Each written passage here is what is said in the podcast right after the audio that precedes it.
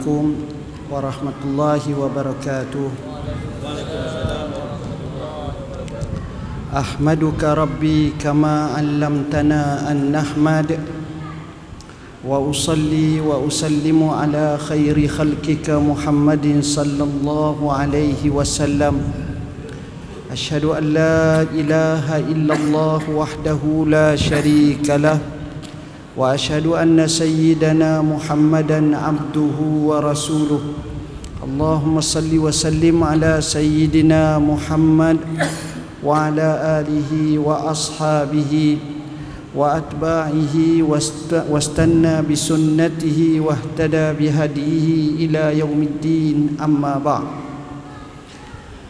yang saya kasihi pengurusi majlis yang amat saya hormati Nazir atau pengusi Masjid Kampung Paya yang sudah lama saya kenal barisan jawatan kuasanya Ashabul Fadilah Tutu Imam Tuan-tuan guru, para alim ulama Yang saya hormati Ketua Kampung Penghulu Mukim Orang-orang besar Datuk-datuk, datin-datin Muslimin, muslimat, hadirin, hadirat yang dirahmati Allah.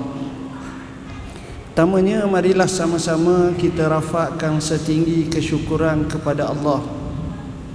Di atas kurniaan nikmat dan rahmat Taufik dan hidayah Serta afiat yang Allah kurniakan kepada kita Yang mana kalau kita nak hitungnya Nescaya kita tak terhitung wa in ta'uddu ni'matallahi la tuhsuha. Makanya kita rafakkan setinggi kesyukuran dan kita lafazkan alhamdulillah atas segala bentuk nikmat kurniaan yang cukup-cukup besar itu. Alhamdulillah pada malam ini saya ditaklifkan untuk membincangkan berkenaan dengan ancaman fitnah dan juga fitnatul dajjal. Tuan-tuan dan puan-puan yang dirahmati Allah Dunia di muka bumi ini penuh dengan ujian dan tribulasi. Bahkan penciptaan kita hidup dan mati juga penuh dengan ujian. Makanya benarlah firman Allah Ta'ala Allazi khalaqal mauta wal hayata liyabluwakum ayyukum ahsanu amala Allah Subhanahu wa taala yang telah menciptakan mati dan hidup untuk uji kamu siapa di kalangan kamu yang lebih baik amalannya. Mengikut Imam As-Sabuni rahimahullah hafizahullah dalam kitabnya yang terkenal Safwatut Tafasir menyebut Allah Subhanahu wa taala sengaja bila sebut kehidupan ini dia memulakan kematian dulu. Allah yang menciptakan kematian dan kehidupan.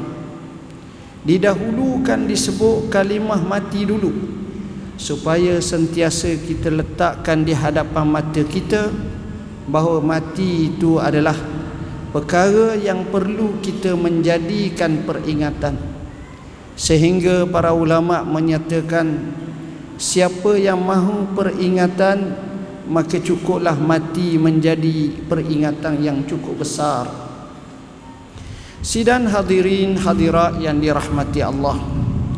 Fitnah ini atau ujian-ujian ini sudah menjadi sebati dalam kehidupan manusia Firman Allah Ta'ala Ahasiban nasu an yutraku.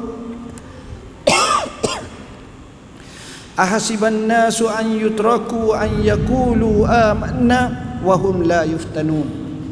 Apakah manusia menyangka bahawa mereka itu ditinggalkan begitu sahaja? Dan mereka tak pernah diuji dan difitnah. Bahkan inilah yang berlaku. Betapa fitnah ini bukan semata-mata dilihat terkena kepada orang-orang yang susah dan sukar. Orang-orang miskin tetapi fitnah ini terkena kepada seluruh episod kehidupan manusia. Pelbagai ragam manusia kaya fitnah cara kaya sihat fitnah cara sihat. Orang berada dan berpangkat fitnah ada caranya maka semuanya kadang-kadang rebah dek fitnah tersebut. Bila mana fitnah tersebut berlaku kadang-kadang ia membawa kepada kerosakan kepada ummah.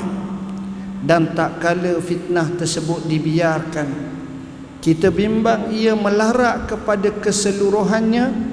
Dan bila mana dibalakan maka balaan itu tidak lagi terpilih-pilih tetapi ia mengumumkannya makanya benarlah firman Allah taala wattaqu fitnatan la tusibanna allazina zalamu minkum khassah takutlah kamu kepada fitnah yang tidak hanya termengena kepada golongan yang zalim di kalangan kamu sahaja.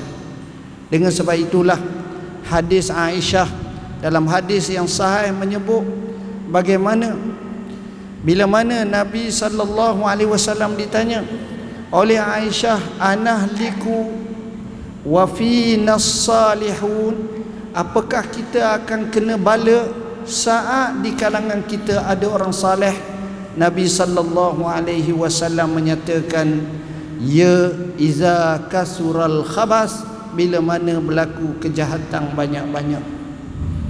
Sebagai contoh dalam sebuah hadis yang masyhur Rasulullah sallallahu alaihi wasallam bersabda la ta'murun bil ma'ruf walata walata wal walatan hauna anil munkar aw la yusallitannallahu alaikum shirarukum fayadum salihukum fala yustajabu lahum aw kamaqala sama ada kamu melakukan amal ma'ruf.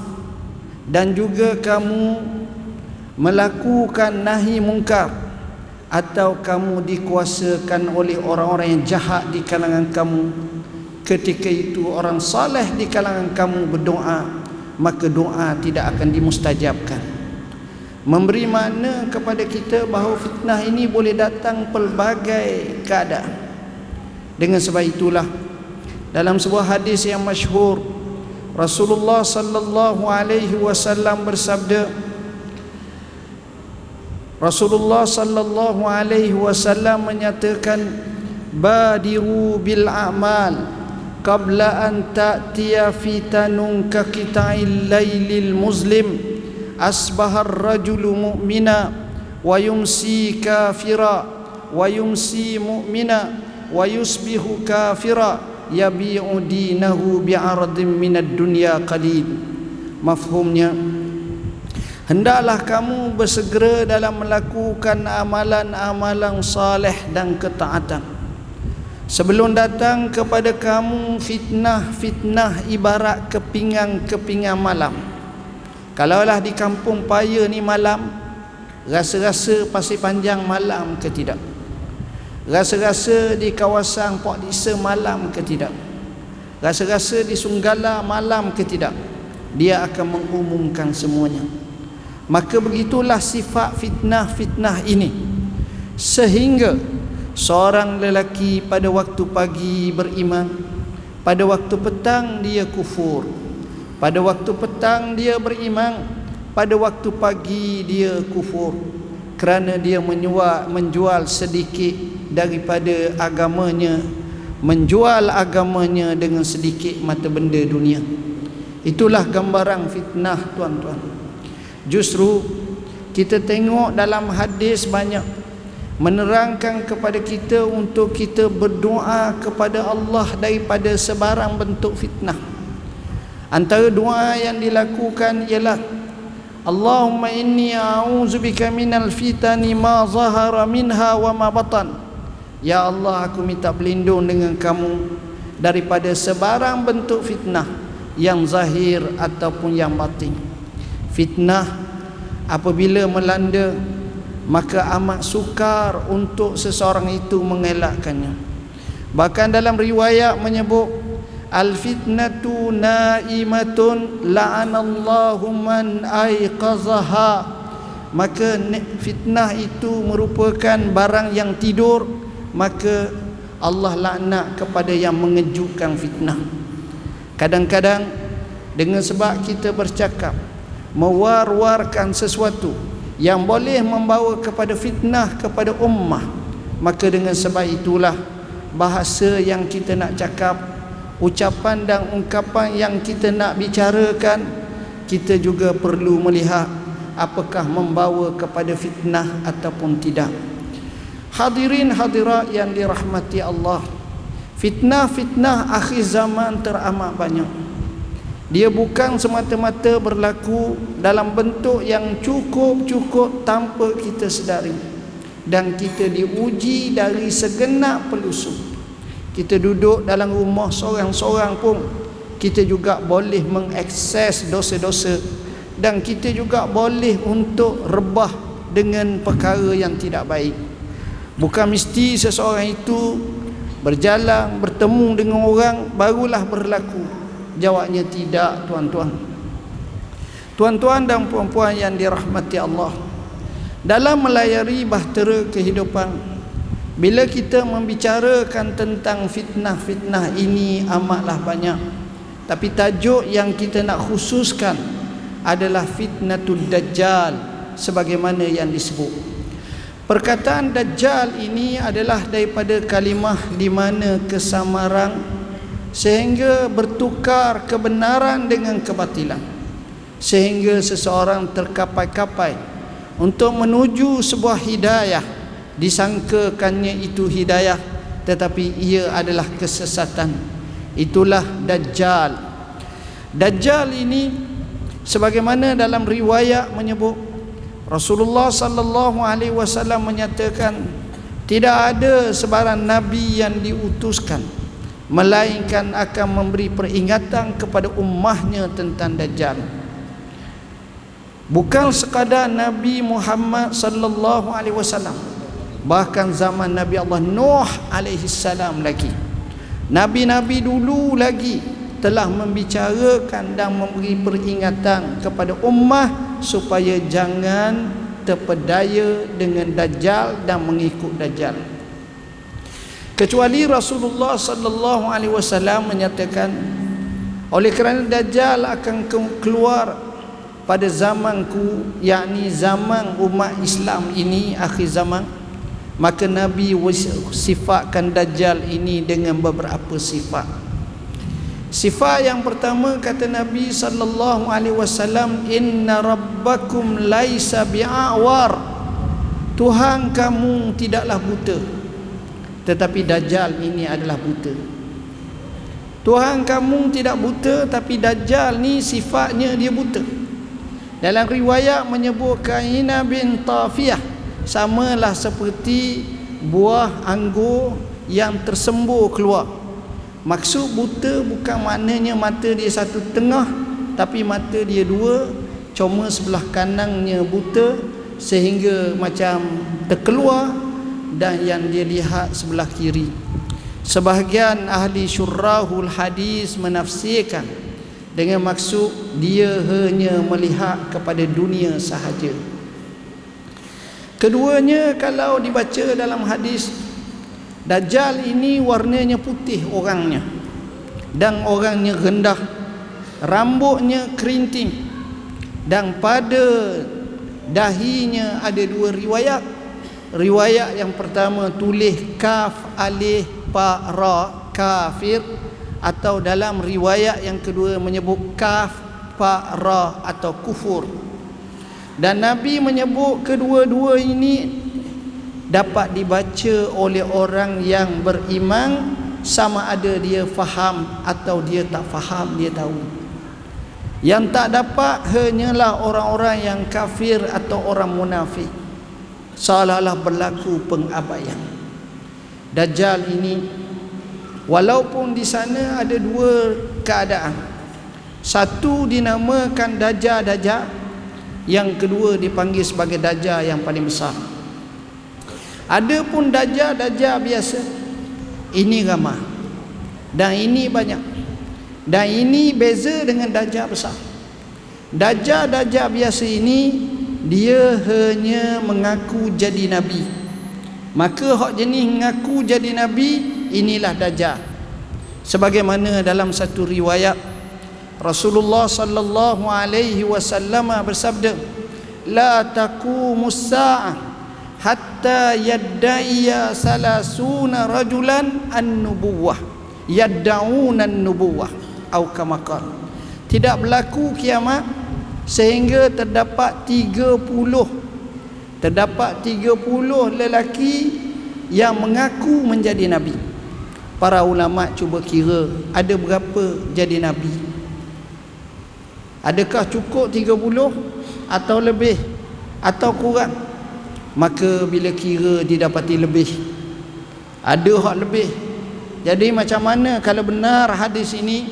Mereka jawab maksud apabila disebut 30 ni maknanya yang mempunyai ramai pengaruh dan pengikut. Kalau hak seorang kapung dia mengaku dia seorang ha, tak ada orang ikut itu lain. Tapi hak yang mengaku jadi nabi ni bila mana dia mendakwa dia ada pengikut dan pengikutnya ramai. Maka di situ manusia-manusia yang menabikan dirinya berlaku di sepanjang zaman. Bahkan saya sejak saya jadi mufti ini saya pun pernah bertemu dengan nabi dua tiga orang dah. Cerita benar.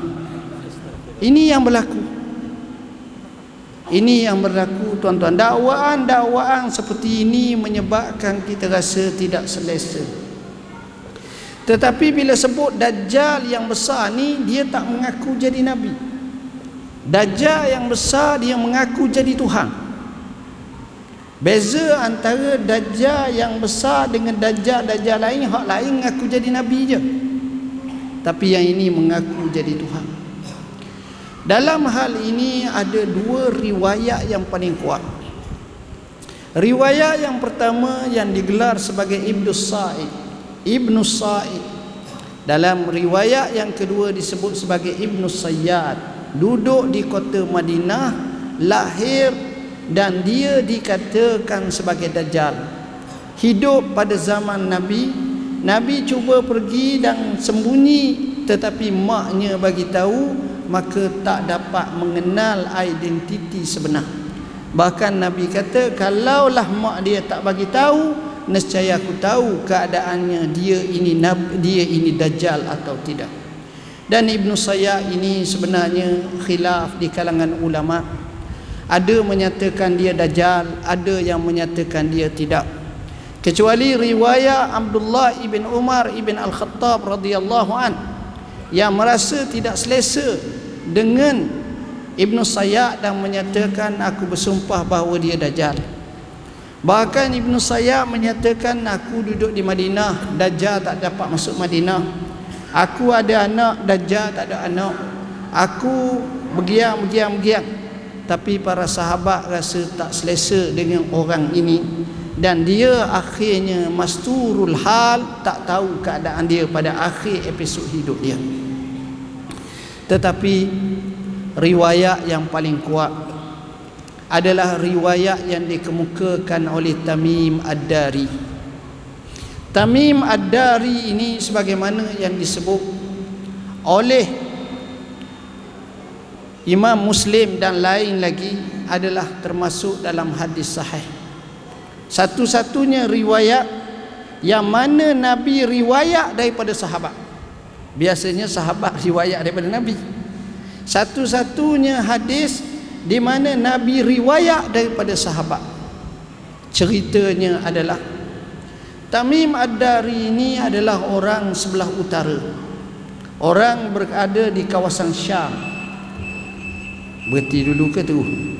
Terus je. Tamim Ad-Dari rahimahullah radhiyallahu ani orang daripada utara Syam. Pernah menganut ajaran agama Kristian. Akhirnya masuk Islam. Dan dia dikatakan antara orang yang pertama menyalakan lilin atau lampu atau kita kata pelita di dalam masjid. Satu sunnah yang baik untuk memberi kelegaan kepada jemaah. Dikatakan Tamim Ad-Dari selepas masuk Islam dari ini nisbah kepada Daraya Daraya ni dekat dengan Syam Syria sekarang. Tamim Ad-Dari radhiyallahu an bila dia masuk Islam dia cakap dengan Nabi. Dia kata ya Rasulullah saya ada beberapa orang puluhan atau belasan orang. Pernah dalam satu ketika dulu musafir naik sebuah kapal di mana kapal yang kami naik ini telah pergi ke tengah laut ke samudra tiba-tiba berlaku ribut yang kuat. Sehingga kami di luar kawalan untuk mendayung dan juga memandu kapal. Akhirnya kapal kami telah sampai ke sebuah pulau bila mendarat di sebuah pulau kami cuba turun. Kami terkejut. Kami tengok seorang yang rupanya teruk. Yang satu binatang yang besar menghala kami ke arah gua. Menyebabkan kami masuk ke dalam gua. Dan di sana kami tengok ada satu orang yang mana kami tak kenal. Depan ke belakang tapi digari atau dirantai dengan rantai yang besar. Dan orang ini bertanya kepada kami beberapa soalan. Antara soalan-soalan yang ditanya tentang pohon kayu adakah telah tumbuh? Atau air tabari sudah kering? Atau ada satu kawasan? Atau ada ketidak yang mengaku jadi nabi sudah muncul sekarang beberapa soalan bila mana ditanya soalan tersebut? Selepas dijawab maka Tamim Ad-Dari bertanya kamu ni siapa? Maka dia jawab Anal jassasah. Akulah jassasah. Apa makna jassasah? Jassasah ni lebih kurang maknanya Yang dapat banyak maklumat. Yang tahu banyak Spy ke apa ke lebih sangat tahu Lebih kurang macam tu lah Jadi kisah dia pergi ke pulau-pulau mana Allah saja yang tahu mana kalau kita buat satu pencarian lah nak cari memang tak bertemu lah jawab dia. Cuma Dajjal ni dibahasakan dalam hadis Nabi khurujud Dajjal dia keluar. Bila keluar ni bukan daripada atas. Kalau atas tu turun. Macam Nabi Isa disebut nuzul Isa. Nabi Isa akan turun. Dia ni keluar. Dan keluarnya Dajjal selepas berlaku beberapa tanda-tanda kiamat besar maka dajjal ini keluar. Keluarnya dajjal ini dia mengganas dalam masa 40 hari. Dan kata Nabi sallallahu alaihi wasallam hari yang pertama macam setahun hari yang kedua macam sebulan Hari yang ketiga macam seminggu dan hari yang keempat serta seterusnya seperti hari-hari kamu. Dajjal ini tidak pergi ke mana melainkan dia dapat pengaruh manusia dan ramai pengikutnya. Antara pengikutnya yang paling ramai adalah daripada Yahudi Asbihan atau Asfahan. Ini terletak di Iran. Dan memang di sana pun ada satu perkampungan Yahudi. Boleh tengok. Yahudi yang berpakai pakaian tayalisah dia jenis bulu ada jenis satu pakaian dia yang ini antara pengikut Dajjal yang utama. Antara pengikut Dajjal adalah wanita-wanita. Suami-suami telah menasihatkan isteri-isteri di rumah kunci pintu. Nak keluar juga lalu kau belakang kau tikak kau mana keluar sebab nak temu dengan dajjal nak tengok dan merasa asyik dan merasa pengaruh akhirnya terikut dengan dajjal.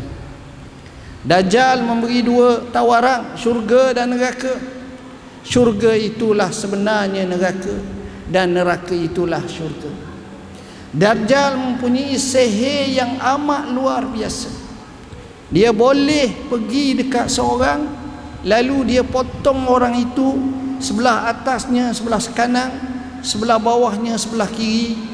Lalu dia berkata bercantunglah kamu akhirnya dapat bercantung dan orang ini berkata selepas dicantumkannya asyhadu annaka dajjal. Aku bersaksi bahawa kamu adalah dajjal. Masa itu dajjal tak boleh nak buat apa dah dajjal dia boleh pergi semua tempat. Yang dia tak boleh masuknya ialah kota Mekah. Yang dia tak boleh masuknya adalah kota Madinatul Munawwarah. Dan kota ini kota yang dikaramahkan oleh Allah Subhanahu wa taala. Dalam hadis sahih riwayat Al-Bukhari menceritakan tidak ada angkab di kawasan kota Madinah ini melainkan ada malaikat-malaikat yang menjaga menghunus pedangnya untuk menghalang dajjal masuk. Dan di dajjal hanya berada di pinggir kota Madinah. Siapa yang pernah sampai ke Bukit Uhud Dia akan tengok ada satu sebelah Bukit Uhud Ada satu bukit di mana bukit itu kecil. Sebelah kiri. Kalau kita mengadap Bukit Uhud sini sebelah kiri. Bukit tersebut kalau tak silap dipanggil sebagai As-Sa'ikah Di atas bukit itulah Dajjal akan berkata Itulah istana Muhammad dan inilah istanaku. Dan dia tak boleh mengapa-apakan dan dia tak boleh masuk ke kota Madinatul Munawwarah. Maknanya salah satu daripada cara untuk selamat daripada dajjal adalah seseorang itu berada di dalam Masjidin Nabawi atau di kota suci Madinatul Munawwarah. Dajjal ini juga tak dapat masuk kota Mekah. Dan dajjal ini tempat ini tempat yang dijaga yang lain dia boleh pergi dengan sepantas dengan secepatnya caranya Allah saja yang tahu tapi kita tengok zaman sekarang tak pelik tuan-tuan. Banyak alatan moden yang di luar jangkaan dan jangkauan akalang manusia telah direka cipta dengan cukup hebat. Orang nak pergi luar dunia sekarang ni tak pelik. Pagi minum air di Singapura petang di Hong Kong malam di Moskow pagi esok pula di ini. Biasa je sekarang tuan-tuan. Sementara lagi orang seperti Dajjal ini dan antara perkara yang amat penting adalah kita hendaklah berdoa kepada Allah supaya Allah selamatkan kita daripada fitnah Dajjal. Dengan sebab itu dalam hadis yang sahih Nabi sallallahu alaihi wasallam mengajar kepada kita setiap kali selesai daripada sembahyang selesai daripada tahiyat akhir maka sunat kita baca doa Allahumma inni a'udzubika min azabi jahannam wa min azabil qabr wa min fitnatil masihid dajjal wa minal ma'tham wal maghram atau beberapa riwayat yang lain Hadis ini menunjukkan kita minta khusus selamat daripada fitnatul dajjal. Dengan sebab itu tuan-tuan, seorang ulama yang saleh di zaman dahulu di kalangan tabi'in atau tabi'it tabi'in. Bernama Tawus ibn Kaisan. Setiap kali anaknya selesai sembahyang Tawus akan tanya kepada anaknya wahai anakku apakah kamu baca doa ini atau kamu tak baca? Semayang tahiyat baca dah hak wajib tu. Tahiyat baca dah doa ni. Maka anaknya kata tak baca lagi bah. Tak baca lupa maka dia kata kepada anaknya semayang semula baca doa tersebut. Nak cerita betapa kecaknaan dan keprihatinan supaya doa tersebut dibaca. Begitu juga kita membaca suratul kahfi awalan surah kahfi dan juga akhiran surah kahfi. Sebagaimana yang disebut dalam nas-nas. Dajjal ini tuan-tuan walaupun dia hebat tapi kita kena faham yang paling hebat adalah Allah. Maka dajjal ini setelah hampir mencecah 40 hari keluar Allah Subhanahu wa taala turunkan Nabi Allah Isa alaihi salam. Setengah riwayat menyatakan Nabi Allah Isa alaihi salam diturunkan di Menara Putih satu kawasan yang berada berhampiran Jami' Umawi di kota Syam Syria. Yang dikatakan di atas sayap malaikat dia dalam haudash lalu diturunkan. Maka Nabi Isa ketika itu tugasannya ada beberapa tugasan utama. Antara tugasan Nabi Allah Isa alaihi salam adalah memusnahkan segala patung-patung dan juga salib-salib. Antara tugasan Nabi Allah Isa dikatakan membunuh semua khinzir-khinzir dan yang paling besar sekali adalah Nabi Allah Isa pergi membunuh Dajjal.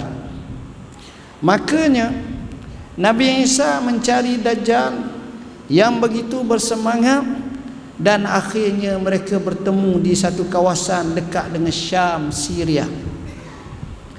Bila mana sampai bertemu sahaja Nabi Isa, Dajjal ni kena. Dan Dajjal ni dalam riwayat menyebut Zaba kama zabal milhu fil ma. Dia larut sebagaimana larutnya garam dalam air. Tak ada lah lemah, long life tak ada langsung kederak dan kekuatan dan tempat pertemuan mereka di satu kawasan bernama Babul Lud ataupun Pintu Lud. Pintu Lud ini adalah berhampiran dengan bandar kota Damsyik Syria. Bila sampai di situ maka Nabi Isa berkata kepada Dajjal inna li alaika darbah. Sesungguhnya bagiku ke atas kamu satu pukulan. Makanya Nabi Isa telah memancung atau membunuh Dajjal maka selamatlah manusia daripada fitnatul Dajjal. Tuan-tuan dan puan-puan yang dirahmati Allah bila mana kita bincang hal seperti itu kita perlu memahami bahawa fitnah-fitnah seperti ini amat banyak berlaku. Dan fitnah-fitnah seperti ini seumpama ini boleh berlaku menyebabkan sekarang orang tak kisah lagi Islam atau tidak betapa rapuhnya Islamnya betapa rapuhnya imannya kadang-kadang lebih rapuh lebih nipis daripada kulit bawang. Mudah sangat mereka ini kadang-kadang untuk keluar agama Allah. Kerana itulah Rasulullah sallallahu alaihi wasallam beri peringatan kepada kita dalam sebuah hadis latang kudanna ural islami urwatan urwatan tasabbatan nas billati taliha fa awwalu naqdiha al hukum wa akhiruha as-salah Islam ni diibaratkan ikatan simpulan ikatan ikatan yang banyak. Dan dia akan terlegai dan dia akan terlucu satu demi satu ikatan. Tak kala terlucu yang pertama manusia akan menjadikan guluk yang kedua sebagai simpulannya maka akan terluculah satu demi satu demi satu. Perkara pertama yang mula-mula terlucu adalah hukum Allah. Dan perkara yang terakhir terlucu adalah solat. Bila mana kita tengok pengabaian solat, maka di situ tanda bahawa agamanya sudah lucu. Bahayanya solat sebab solat merupakan benteng terakhir. Kalau solat juga terlucu, maka lemahlah kita. Salat ini Allah Subhanahu Wa Taala taklifkan kepada kita dua perkara. Pertama Allah suruh perintah kita dirikan solat. Yang ini ramai yang buat. Aqimus salah kamu dirikan solat. Keduanya Allah Subhanahu Wa Taala perintahkan kita supaya kita perintahkan anak isteri kita keluarga kita salat wa'mur ahlaka bis salah wastabir 'alayha kamu perintahlah keluarga kamu untuk salat dan sabar atasnya. Bila mana perintah kepada keluarga salat hendaklah memasukkan diri kita ke dalam solat itu juga. Makanya bukan cara makmum kena semayang. Minah semayanglah kamu. Tidak. Tapi mak mari semayang bersama abah. Minah mari semayang bersama abah. Maka cara macam itulah yang disebut hayya ala salah. Maka barulah kita berkemenangan dan selamat daripada fitnah-fitnah tersebut Tuan-tuan dan puan-puan yang dirahmati Allah Sebenarnya tanda-tanda akhir zaman dan kiamat ini teramat banyak. Ada sebahagian daripadanya sudah berlangsung Ada sebahagian sedang berlangsung Ada yang akan berlaku Ada yang kecil Ada yang besar. Para ulama telah mengkaryakan dalam kitab masing-masing dan kisahkan hal-hal ini satu persatu. Antara kitab yang terbaik adalah kitab yang dikaryakan oleh Syekh Dr. Yusuf Al-Wabil yang telah diterjemahkan bertajuk Asyratus Sa'ah tanda-tanda dan alamat-alamat kiamat. Begitu juga satu kitab yang menjadi ensiklopedia yang baik yang bertajuk Mausu'atul Akhirah yang mana telah ditakrizkan oleh Syekhuna Syekh Muhammad Said Ramadan Al-Buti yang merangkumi bermula daripada tanda-tanda kiamat sampailah kematian sampailah dalam kubur sampailah dibangkitkan sampailah dimuhasabahkan di hadapan Allah sampailah mizan neraca timbangan termasuk juga titiang sirat kemudian nikmat syurga begitu juga bala ataupun azab neraka. Semuanya disebut dalam mausuatul akhirah satu persatu. Jadi saya rasa sekadar itulah tazkirah saya ringkas ini pada malam ni. Jadi kalau ada satu dua soalan kita persiakan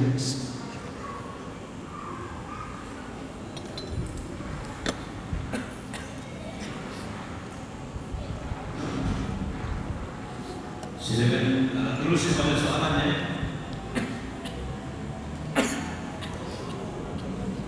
Assalamualaikum warahmatullahi wabarakatuh. Eh, Berkaitan dengan pembacaan beberapa soalan yang ada di sana. Jadi kita sepakat dengan jika disudahkan soalan di masjid, jadi bagaimana dengan eh, pembacaan beberapa soalan sama ada soalan di rumah atau pembahagian soalan di rumah. okay, terima kasih soalan kedua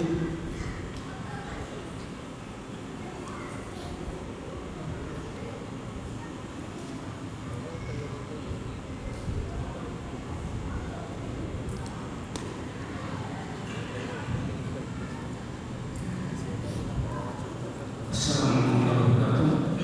Kita melabelkan sesuatu itu dengan sebuah bahasa jahat seperti dajjal. Ataupun kita berseru kaum kita, kamu ini macam dajjal. Apa pandangan? Apa tu dari Okey, cukup. Terima kasih. Tak sia-sia mari di kapal paya ni. Soalan kau-kau. Tuan-tuan dan puan-puan yang dirahmati Allah, sebelum saya jawab soalan ini, saya suka war-warkan kalau nak rojok boleh rojok laman web kami www.muftiwp.gov.my Laman web ini sudah masuk kepada versi yang keempat. Kita telah mengupgradekan yang terbaru pada 18 hari bulan 1 2018 baru ni. Di mana versi yang keempat ini laman web kami telah mencecah hampir 10 juta pengunjung. Asalnya 3 tahun setengah lepas atau 4 tahun lepas tak sampai pun lagi 25 ribu orang sahaja. Sekarang peningkatan amat luar biasa dan jawapan yang kita telah jawab melebihi daripada 2000 soalan.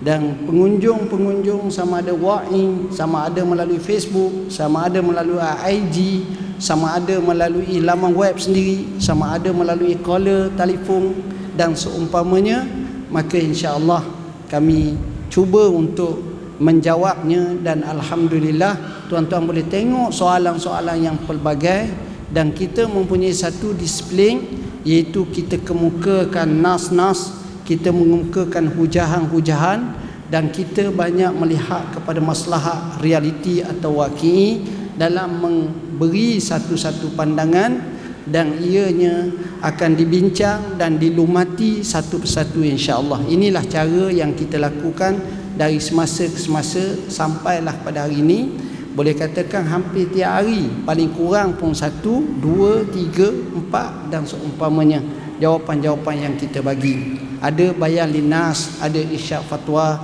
ada tahqiq masail, ada kalam mufti, ada al-afkar, ada isyak usul hadis, ada isyak usul al-fiqh dan pelbagai lagi. Alhamdulillah semuanya itu memberi satu uh, medium baru untuk di diketengahkan kepada khalayak masyarakat. Tuan-tuan dan puan-puan yang dirahmati Allah. Soalan yang pertama berkenaan dengan Seseorang lelaki sewajarnya salat di masjid. Bagaimana pula keadaan isterinya di rumah dan sebagainya, keluarganya. Saya melihat dalam isu seperti ini, dua-dua kita kena lakukan. Salat dengan keluarga pun penting dan salat di masjid pun adalah penting bahkan amat penting.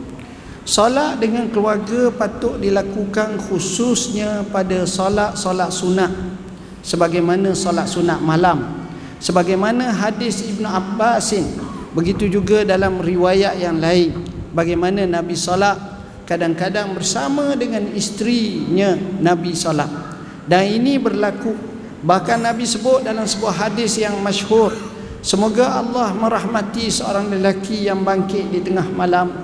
Kemudian dia mengejutkan isterinya dan merenjiskan air untuk isterinya bangun. Dan kedua-duanya solat. Dan semoga Allah merahmati seorang isteri yang bangun di tengah malam mengejutkan suaminya sehingga merenjiskan air untuk kedua-duanya salam tak pasal-pasal malam-malam buta dalam keadaan begitu dengan sebab dia bangkit dan dia ada action tindakan kepada isterinya atau kepada suaminya dia telah mendapat satu doa daripada Nabi iaitu Allah beri keberkatan. Allah beri kerahmatan. Rahimallahu ra'an ay qazam ra'atahu. Begitu juga rahimallahu ra'atan ay qazat zaujaha tuan-tuan dan puan-puan yang dirahmati Allah. Kita melihat dalam isu seperti ini sebaiknya ialah jika sekiranya kita bercakap dalam suasana seperti malam sebagai contoh Maka pada waktu malam mungkin suami atau isteri sempat pulang ke rumah sebelum daripada sebelum daripada maghrib. Contoh maka alangkah baiknya kadang-kadang suami itu mengajak isterinya dan membawa isterinya ke masjid dan solat bersama tambahan pula bawa anak-anak kenapa kerana dalam hal ni Waktu malam ghalibnya ada beberapa bab yang lain yang menjadi pentarjihan untuk solat di masjid itu lebih baik. Pertamanya, dia dapat memastikan anak-anak dan isterinya solat bersama. Keduanya, menjinakkan mereka ke masjid. Ketiganya, menjadikan mereka memahami tentang bagaimana hukum hakam dan juga hubungan sesama Islam di masjid ini sehingga mereka dapat membina jaringan hubungan dan dapat menerapkan adab yang baik. Kemudian ditambah lagi yang paling penting, mereka boleh salat berjemaah dalam bentuk jumlah yang besar. Dan lebih penting juga mereka dapat sama-sama menghadiri majlis ilmu sedangkan menghadiri majlis ilmu sebagaimana sabda Rasulullah sallallahu alaihi wasallam man salaka tariqan yaltamisu fihi ilman sahhalallahu lahu bihi tariqan ilal jannah siapa yang berjalan untuk mencari secangkir ilmu maka Allah mudahkan baginya jalan menuju ke syurga Allah. Maka berlakulah kefahaman antaranya isterinya anak-anaknya. Maka di situ saya katakan kalau seperti itu ajaklah isteri ke masjid dan boleh untuk sama-sama melakukannya. Kita tak nafikan bahawa wanita lebih baik sembahyang di rumah. Tetapi dengan sebab adanya unsur pelajar maka ia menjadi lebih kuat. Benarlah sabda Nabi sallallahu alaihi wasallam la tamna'u ima Allah masajid Allah. Jangan kamu tegah wanita-wanita hamba Allah wanita ini daripada menuju ke masjid-masjid Allah. Jadi di situ akan berlaku kekuatan ruhani antara suami dan isteri. Pada masa itu kita akan merasa sebuah kehidupan yang jauh lebih baik dalam saat yang sama kadang-kadang kerana keperluan anak-anak yang masih kecil dan pengurusan-pengurusan yang tertentu maka biarkanlah anak-anak dengan isteri kita sembahyang bersamanya kadang-kadang tapi bukanlah sifatnya sentiasa begitu maka selang sedih seperti ini adalah amat-amat baik. Tuan-tuan dan puan-puan yang dirahmati Allah untuk nak melebarkan jawapan itu saya syurkan bacalah buku kami baikilah solat. Solat itu mudah. Yang kami terangkan satu persatu Q&A tentang bersuci dan solat. Tambahan pula isu tinta nasihat untuk penuntut ilmu. Dan hadis yang saya bahaskan tadi Al-Kafi syarah hadis 40 tu satu persatu sudah ada. Jadi kalau nak syarah 3 jam setengah pula lah soalan yang kedua berkenaan dengan mensifatkan seseorang itu dengan sifat yang tak baik dengan kalimah kamu ni dajjal dan seumpamanya sebenarnya kalau kita baca nas-nas Al-Quranul Karim kita akan dapati apa yang kita ucap itu Al-Quran tidak berpihak pada kita. Allah Subhanahu wa taala menyatakan wa qulu lin-nasi husna. Kamu bercakaplah dengan manusia hak baik-baik. Dalam hadis yang masyhur Rasulullah sallallahu alaihi wasallam bersabda, "Man kana yu'minu billahi wal yawmil akhir falyakul khairan aw liyasmut." Siapa yang beriman dengan Allah dan hari akhirat maka hendaklah dia bercakap yang baik atau dia diam sahaja. Jadi kalimah seperti itu adalah tidak sesuai. Bahkan Rasulullah sallallahu alaihi wasallam sendiri menyatakan laisal mu'min bitta'an walal la'an. Orang Islam yang sebenar bukanlah sifatnya sentiasa melukakan maruah orang dan melaknat orang-orang atau menggelar yang tak baik. Allah Subhanahu wa taala menyebut wala tanabazu bil alqab dan janganlah kamu gelar menggelar dengan gelaran-gelaran yang kasar dan yang tak baik bahkan disebut dalam nas bisalismul fusuq. Dan seburuk-buruk nama itu adalah perkara yang fasik-fasik yang tak baik tak baik. Kenapa? Kerana bila kita banyak menggunakan istilah-istilah yang tak baik maka yang pertama dia akan membawa kesan kepada jiwa. Dia akan memberi kesan kepada kerohanian kita. Dan disitulah menunjukkan peradaban dan akhlak kita mengakhlakkan dengan akhlak yang baik adalah luar biasa. Dan ia adalah paling mahal dan paling sukar. Bila mana kita tengok orang jahil banyak menuduh dan mengata-ngata kepada seseorang maka apa yang Allah Subhanahu wa taala ajar? Wa iza khatabahumul jahiluna qalu salama. Apabila orang-orang jahil banyak berbantahan dan mengata-ngata kepada seseorang yang baik maka ucaplah dengan kalimah salam salam salam. Itu caranya. Tuan-tuan dan puan-puan yang dirahmati Allah saya cuba menekuni beberapa drama sebagai contoh. Bukanlah tengok semua tapi kadang-kadang tengok. Kadang-kadang kita tengok minta maaf cakap saya selalu sebut. Kadang-kadang pengaruh mari pengaruh drama mari kejabat kita buat sebagainya kadang-kadang kita tengok kita masih lagi dalam bentuk muflis bankrupt atau miskin atau papa dalam menggunakan bahasa-bahasa yang indah ketika mana kita berdrama ataupun bercakap yang menjadi rojokan kepada masyarakat umum. Tuan-tuan tengok bahasa bukan bombastik sahaja. Bahasa hashtag tu kita takut dengar. kita gerung dengar bahasa dia semeh. Kadang-kadang muka perempuan tu comel tapi bahasanya Allah kasarnya. Bahasanya kadang-kadang jauh rupa lain bahasa lain. Sebab peradaban ni penting. Sebab itu Abdullah ibn al-Mubarak berkata nahnu ila qalilin ilal adab ahwaju ilaina min kasirin ilal ilmi kita ni sedikit adab tu jauh lebih penting dan lebih berhajat kepada kita daripada banyaknya ilmu. Sebab itu bahasa ni penting. Orang-orang yang macam ini bila orang cakap dengan dia dia tak akan guna bahasa-bahasa yang kasar.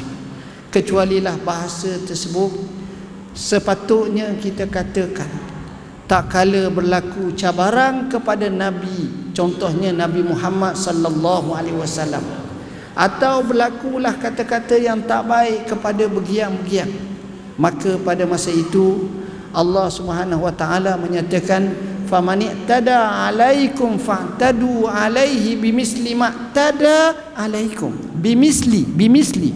Mana bila orang menceroboh ke atas kamu kamu boleh balas balik kada apa yang dibuat pada kamu. Tapi orang kita tak. Kadang-kadang bila dah bergaduh dia akan cakap yang ini tambah jauh teruk lagi. Sebab itu Nabi menyebut seperti inilah yang dianggap sebagai tanda-tanda munafik. Sabda Rasulullah sallallahu alaihi wasallam dalam hadis yang masyhur arba'un man kunna fihi kana munafikan khalisa wa man kanat fihi khaslatun kanat fihi munafiqa au kama siapa dia ada empat perkara maka dia termasuk dalam sifat orang munafik Salah satunya apa kata Nabi? Wa iza khasama fajar. Bila mana dia bergaduh, dia melampau. Apa makna melampau? Hak tak pun dia tambah juga, dia kata juga kadang-kadang dia tengok dan dia kata kepada orang tu tidak ada sekelumi kebaikan pun pada orang tu seolah-olah wal maka cara ini adalah cara sifat-sifat yang tak baik jadi sewajarnya kita elakkan tetapi kita kena ingat kadang-kadang manusia ini dia bercakap berdasarkan kepada apa yang dilakukan oleh manusia. Contohnya apabila manusia itu merasakan hal kredibiliti dan seumpamanya menyebabkan dia boleh dituduh dan dikata pada masa itu wala yalumanna illa nafsah dia jangan hina kecuali diri dia sendiri. Ini pun bala tuan-tuan.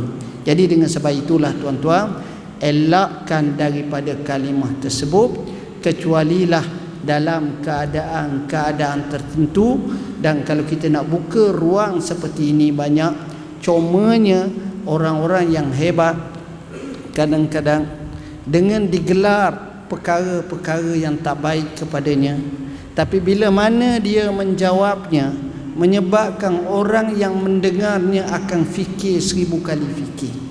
Sebagai contoh bila mana seorang ulama dia telah dituduh oleh Raja Tatar yang pada masa itu belum Islam. Bila ditanya adakah kamu orang beriman orang mukmin orang muslim? Kata dia ya. Maka dia jawab sesungguhnya kamu lebih hina daripada anjing aku Maka ulama ini menjawab Wahai tuanku Benar sekali apa yang tuanku jawab katakan itu. Apabila saya derhaka kepada Allah Dan saya tidak patuh kepada perintah Tuhan Bahkan saya amat hina ketika itu. Jadi jawapan macam ni Kawan tu mikir balik. Dan dia akan rasa Ay, Kalau macam ni berat aku. Jadi tak pasal-pasal dia pun terkena juga jadi sekadar itulah yang dapat saya sampaikan. Mohon maaf bahasa yang saya guna kasar dan tak sesuai. Bersama kami ini ada buku yang patut dibuat pembelajaran bertajuk Matlaul Badrain. Jadi kerja kita tak ada kerja lain, nulis je tuan-tuan. Jadi banyak lagi kerja lain tapi sempat juga menulis dan sahabat saya dia duk kupu saya ceramah-ceramah ni sampai 80 koleksi dah. Boleh dapatkan di sana lah tengok yang penting budayakan budaya ilmu. Kita bila kita budayakan ilmu budayakan belajar budayakan mencari ilmu insya-Allah tahapan kita jauh lebih tinggi.